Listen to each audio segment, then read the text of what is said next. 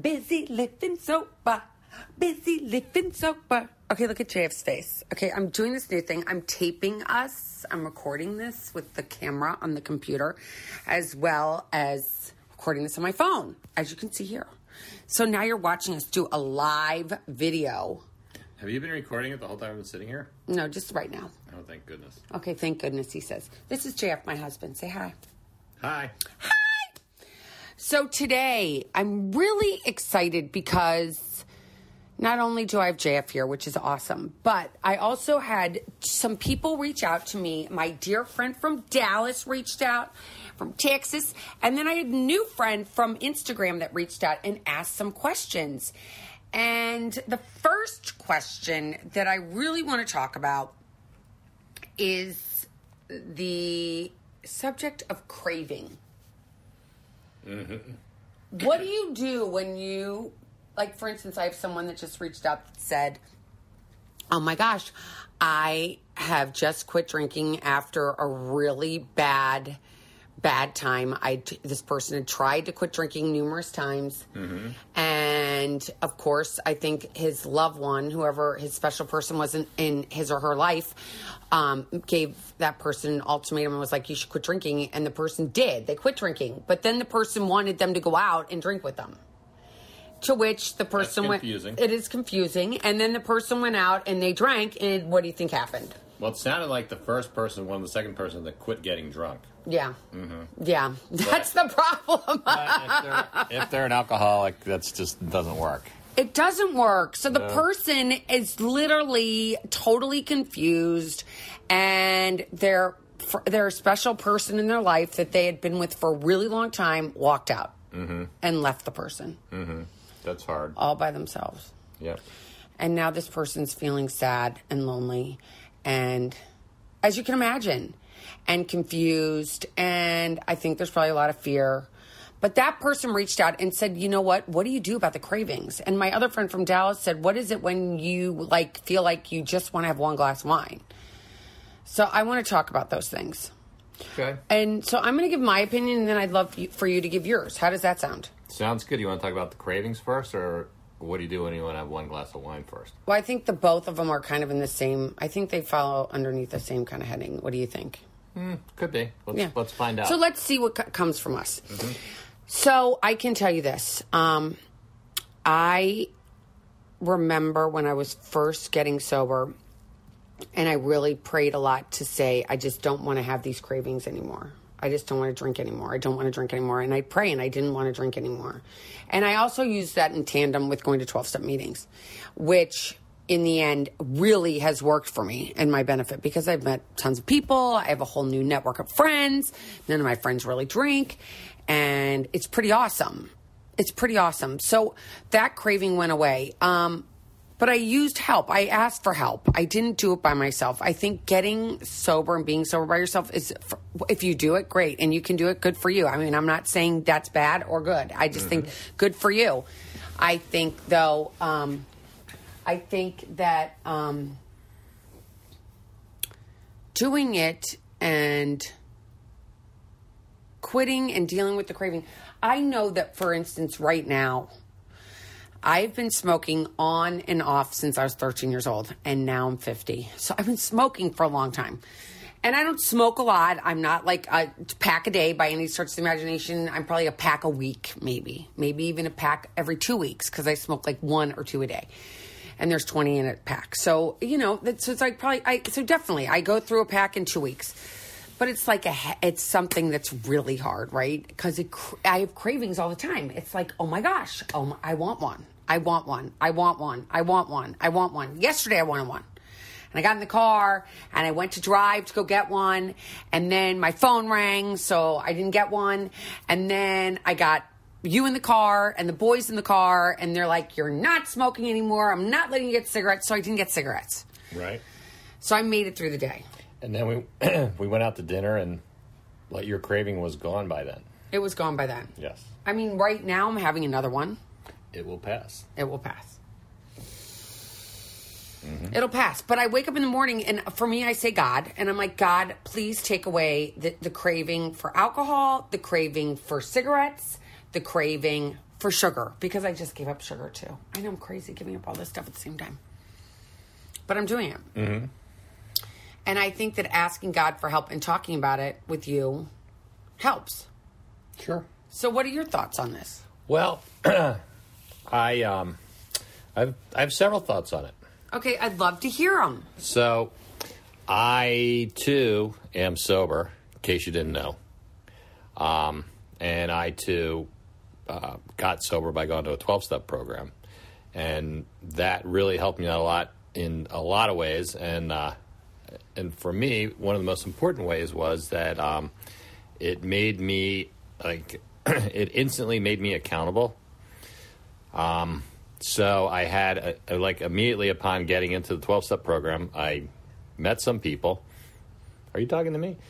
And uh, and they became my friends. Like they just latched onto me, and they were like, "You're going to do this, and you're going to do that," and they really kept an eye on me, and like they're gonna if we you're going to check in with us, but they would check in with me if I didn't check in with them.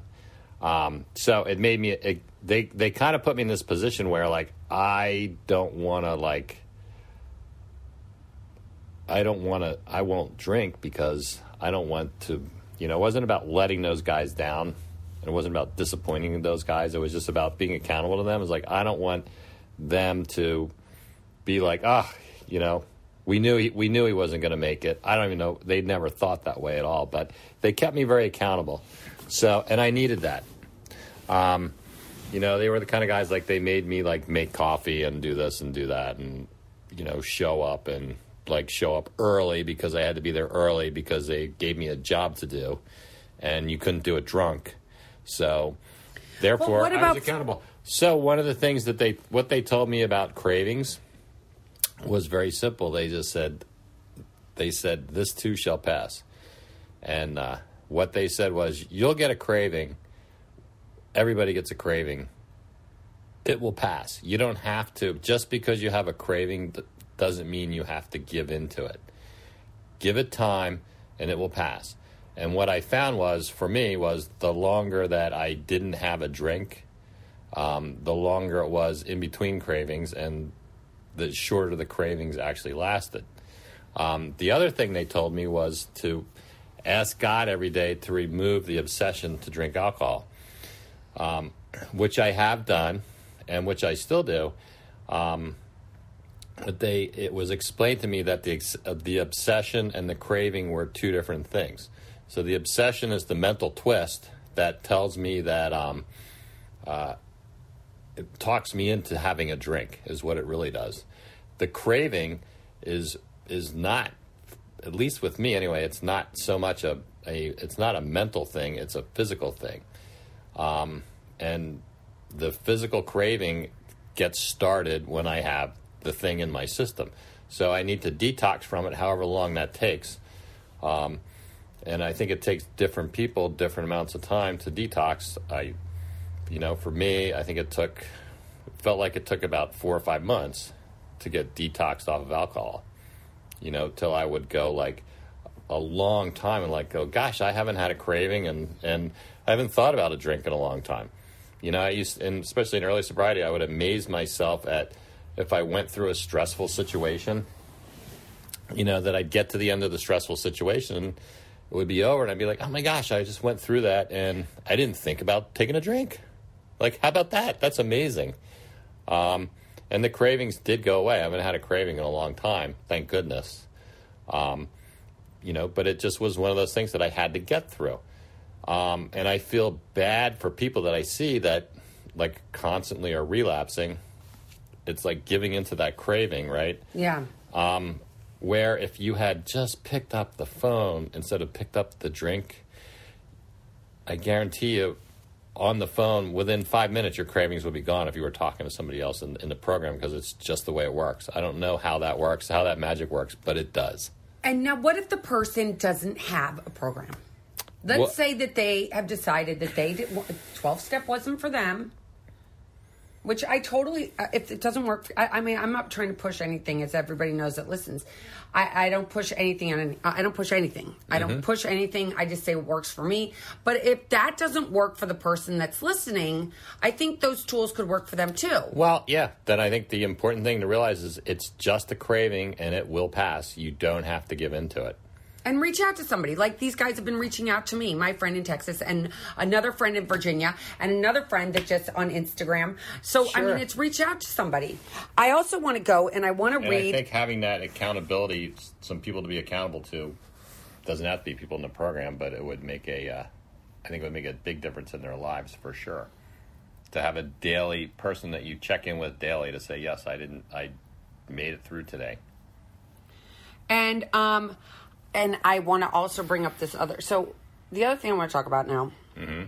is I mentioned in a podcast not long ago that a friend was judging me because I was talking a lot about being sober. Remember that? I have a friend in California who was like, "Oh my god, it seems like all you do is talk about sobriety." And my friend said that another friend said that she was upset that my friend was frustrated because I was like, it totally. What made me very upset? You know what? It actually didn't make me upset. What it made me realize is that my friend didn't have my best interest at heart anyway. Because if you have my best interest at heart, you want me to be sober. And if I'm talking about sobriety a lot, that means that it's front and center in my mind and it's something that I'm embracing. If I had cancer and I were going, and that person would probably want me to talk about my cancer and want me to talk about my treatments. But because my disease is alcoholism, I'm not supposed to talk about it because I have to be ashamed about it. But um, I've realized, I realized in the beginning when I was first getting sober, the tape part, playing the tape. And what I mean about playing the tape, and my friend from Dallas said this to me, you know, playing the tape for me means you look, I remember being newly sober and looking at the glass going, oh my gosh, that looks really tasty. That looks really good. Sure. And then realizing, okay, let's play that tape through. Meaning, okay, I have one of those drinks. And then guess what? I have another one of those drinks. And then I have another one of those drinks. And it just keeps going, going, go, going, going, going.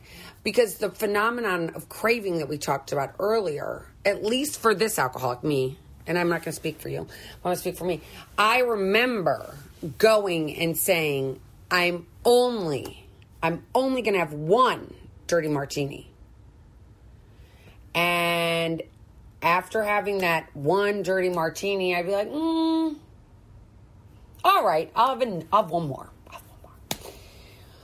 Well, it kept going and going and going until the end of the night. After I've had like, not only did I have a couple martinis, and I'd have a couple bottles of wine, and then I'd have some shots, and then I'd wake up the next morning going, "Oh my god, I swore I wasn't only going to have one."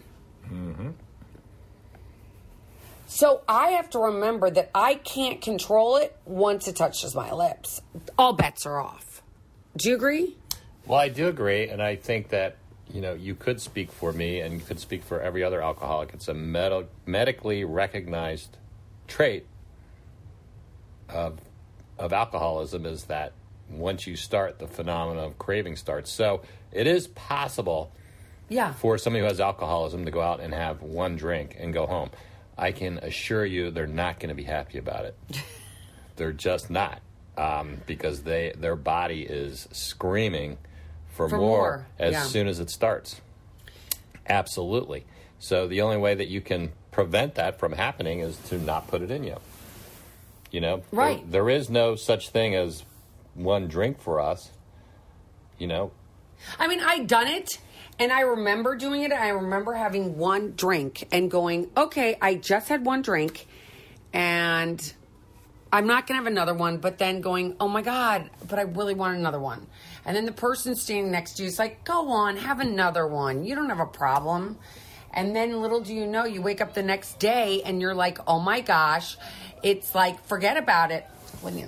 And forget about it, and you feel horrible because so loud.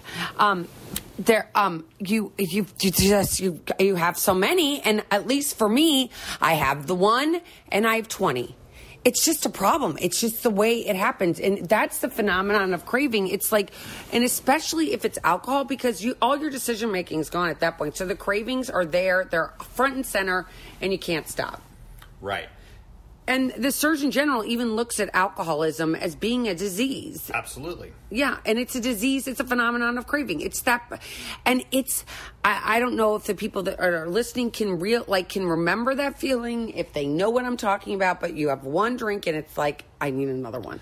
Well, if you've never been through it, you probably can't relate. So for the non-alcoholic person, they they really feel like it's not anything other than like some sort of a lack of willpower or something. and uh, you know that's certainly it's it's not the case. Um, you know, it's as uh, you know, addicts or alcoholics, whatever their drug of choice is, they you know they want to control it and enjoy it, and there's just no way to control it. It's impossible because of that phenomenon of craving. The body just wants more and more and more until you're completely out of control. Right. And that's what that's what playing the tape is is remembering that. It's looking at that and going, okay, I would remember, I still recall this, is looking at that glass of wine and going, okay, that looks really good, but let's play the tape. Okay, I have one glass of wine and then I have another and then I have another and now I'm going back to the insanity of thinking that I can drink like a normal person. Yeah, I, for me, I look at it like to me, I think of the first drink as lighting the fuse. Like that first sip for me, it's not even the first drink; it's the first sip lights the fuse, and once the fuse is lit, it's you know it's not over until something blows up. It's in my life, it's that's always been that way, and I I know that will always be that way. So you know, I don't want to light the fuse anymore. And it's such a simple thing for me to all I have to do is just not drink, and I'm fine.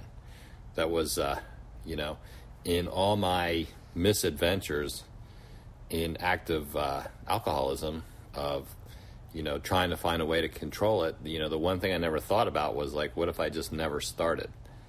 Um, you know because i was obsessed with it. And uh, you know once i got to that point of being able to say maybe i should just not drink. Try that. See if that works. It worked perfectly. You know the bomb hasn't gone off once since i stopped so that's and so if you're out there and you're battling and you're like, "Oh my gosh, I think I have a problem. I don't know if I have a problem." If you can't go like my friend asked, "What happens when you have that thought?" I'm going to look what my friend in Dallas said, which was, let's see. I've got to go read her text message because I love having this right here. Um, what when you have that thought man, it would be nice to have a glass of wine. It's just a thought. It's just a thought because the reality is is that My reality is I can't have a glass of wine. I can't have a glass of wine. Why would I even tempt fate?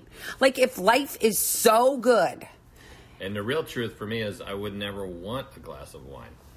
Neither would I because I'd want to get blacked out. Exactly. I've never wanted a glass of wine. No, I don't want a glass of wine. I want to get blacked out. I want to keep going and going and going and going. I mean, I don't know if I want to, but my body wants to. Exactly. Yeah. It's Met- not. met- yeah. I don't. Up here, I don't want to get blacked out. No, in my head, I don't want to get blacked out. In my heart, I don't want to get blacked out. But my body chemistry, because it is made up the way it is made up, is like, oh no, we're going big or we're going home. Exactly. There, it's like that. Pheno- it's like that click goes off. Exactly. So yeah, it might be nice. It might look nice. I mean, yes, you watch TV, you watch beer commercials. This weekend's the Super Bowl. Okay, it's the Super Bowl. And I understand there are going to be a lot of ads. There's going to be a lot of drinking this weekend, isn't there? I suppose that's probably true. Yeah, there's going to be a lot of drinking. I mean, we all know that it's the biggest. It's the biggest party, one of the biggest parties of the year. Um, the Patriots and the Rams. Here we go. Hopefully, it's not. That'll tamp it down nationwide a little bit. Thank God it will, because I don't. Th- we're kind of sick of watching Tom Brady. I'm sorry, Tom Brady. You're an amazing athlete. We don't, we aren't going to take that away from you, but let's face it. But if you're there and you're like, oh my God, I've got to go to a party. How am I going to feel comfortable? and everybody's gonna be around you and it's like playing the tape it's like great it looks nice but i you know if we were it's an allergy bottom line we're allergic to alcohol we're allergic to alcohol because we drink alcohol and bad things happen That's right. Now, if you were allergic to peanuts, would you like go to the party and be like, mm, maybe I can just have like one scoop of peanut butter? it can't hurt me. Maybe one.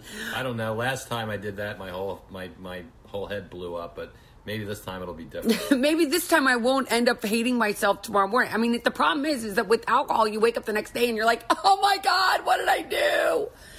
How did I do this again? right. Well, nobody would do that with peanut butter. Nobody would do that with peanut butter, but everybody does it with alcohol. And it's just like, and if you can't drink it, it's like, it's the whole premise of busy living sober. It's like, big deal. Get busy living sober, enjoy life one day at a time, and just get busy living in the day. You know, I've been doing a lot of, uh, down here in Florida, I've been doing a lot of yoga and I've been doing a lot of meditating. Deepak Chopra has a great meditation that's out right now. It's called Healing Thyself. And it started two weeks ago. We're in the third week. And there's meditations each day, and I love it. And it's really grounded me. And you know, some of the same things that we talk about in my 12 step meetings, we talk, Deepak talks about, which are Buddhist principles, which are living in the day like really honestly living in the day. My husband's looking at me right now with this little grimace face on his because I have a very hard time living in the day. I'm really trying desperately to do it. I've been really working hard at it. Um, I look sometimes just look down at my feet and I'm like, okay, I'm here right now. Everything's okay, and I have to do that a lot. But you know, living in the day and living in that Buddhist principle of being like, you know what, I am allergic to something I don't have to have it be the only thing I think about is alcohol. I don't have to think about alcohol. I don't have to think about everybody doing what they're doing if I'm okay in my own skin. And it's interesting because I think that like falling in love with people, I think starting new relationships, doing all of the above, a lot of things like you have to be okay in your own skin before you can embark on any of those things, right? You can't start a new relationship if you don't love you. If you don't love you, it's very hard to love somebody else. Would you agree? Oh, absolutely. Right. So falling in love with yourself is a really important characteristic. And so with the with falling in love with yourself, Well, I can tell you one thing: you can like yourself a lot better if- when you uh, do things that are are estimable, that give you esteem. And and one of the things that doesn't give you esteem is getting in trouble every night. and It's drinking just- and doing things that you're ashamed of. Well, exactly. They say drinking gets you in trouble every night. Nobody, nobody who has a problem with a substance wakes up in the morning and was like from a blackout or whatever and be like, "That was a great night." Right. They just don't. I want to do that again. They just don't. I mean, it's it's a terrible feeling when you wake up and you have to figure out where you are and what you did, and it does not make you like yourself one bit. And the part that makes you like yourself even less is the fact that you have to keep that hidden from everybody. You know, it's a big secret, um, and you talk about the shame of addiction. That's it. If you're ashamed of yourself, how can you even like yourself, let alone love yourself? And if every time you drink, you get ashamed of yourself, Right. how are you? Uh, it's like a horrible cycle that just goes in circles It and circles and circles. worse. It just gets worse and worse. Yeah. And I've noticed through the years of being sober, and I don't know if you're going to agree with this too, JF, but I've noticed that like if you go out for dinner or you sit or you're sitting out for dinner and you watch people that don't have a drink, the people that have a drinking problem are constantly like, "Where's another drink? Where's another drink? Where's another drink?" The people that just sit there and could take it or leave it, they could care less. I see that a lot. Mm-hmm. I'm not saying that every person that drinks has a drinking problem because that, by, by, by Well, no, for most- sure, most don't. Most don't have a drinking problem. But here's the thing for people that do have a drinking problem that a realization I came to is that most people don't drink most of the time. That was really surprising to me when I found that out. Because most, because we drank. I mean, that's all I look forward to. It was like, oh my god, I can't wait till I drink again. right. And little did I know that drinking again was going to get me in trouble and get me in trouble and get me in trouble. And it was just this horrible cycle. So if you're out there, and I, by the way, I love getting your guys' messages. It really makes me feel good, I have to tell you. And, um, you know, I'm in this just to help people. That's the bottom line. And I, of course, friends and family members to get on here with me because I'm so grateful. But, um, you know, if you're out there and you're having the cravings and you look at the, and you look at that drink and you're like, what do I, I you know, maybe have a whole different view on it. Like, be like, okay, th- at least for me, it's poison just when we were kids. And I remember my mom underneath the sink had those poison stickers on the cabinet, and I'd be like, mm, can't go there. It's just like that. It's poison. You don't want it. All it's going to do is make your life a little more chaotic and a little more dramatic and something you really don't want today. Do you agree? Yeah, and I would just say, you know, to wrap it up, I mean, we talked about the cravings. If you're having a craving, it will pass. You don't have to give into it. It will pass. Might pass faster and easier if you call up somebody and talk to them about it. Or email someone. Could be. I like instant gratification myself. And uh, you know, and if you're thinking that a glass of wine looks good, that thought will also pass. It's once again, it's a thought. You don't have to act out on it. You just don't. I mean, it's like you don't walk by every ice cream store and get a double scoop and go home and eat it. I know, darn it. Darn it! I really wish I could, but we can't. But if you are having a craving, do maybe I do suggest getting an ice cream cone because it is. It might just get one scoop. I'm not saying get four scoops. One scoop of ice cream and enjoy it, or one cup of ice cream, one little scoop of cup.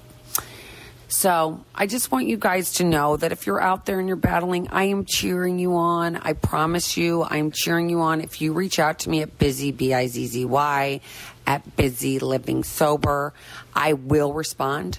If you instant message me on Facebook or on Instagram, you can find me at busy living sober and I will respond right away. And bottom line is just know that you're not alone, okay? And you can do this one day at a time. Just don't make it so cumbersome. Just do it today. Just today. Be Buddhist and live in the day. If you live in the day, all your dreams can be absolutely magical because that's the present. And the present is where all the presents are. So keep getting busy, living sober. And I will talk to y'all next week. Any other thoughts and things that you'd like for me to talk about? Or and I'll get JF and I'm hoping to get my friend Wheezy back on here. She's up in PA where it's very freezing cold. I think it's supposed to be six degrees there. Anybody out there that's battling the cold, please know we're thinking about you. Stay warm. Take care of yourselves. Drink some hot tea and snuggle up with your loved one and enjoy life because life is really short and it's all about, you know, enjoying yourself and loving yourself and not having that shame because that shame is a really yucky feeling to have. And I think that it's overrated and I don't think we need to be feeling that th- these days. So take care of you, love you, love your loved ones. Reach out to me. Again, my email address is Bizzy, B I Z Z Y, at busylivingsober.com. Okay? And that busy for busy living sober is B U S Y. All right, very confusing, huh? All right, until next week, keep getting busy living sober. Bye bye.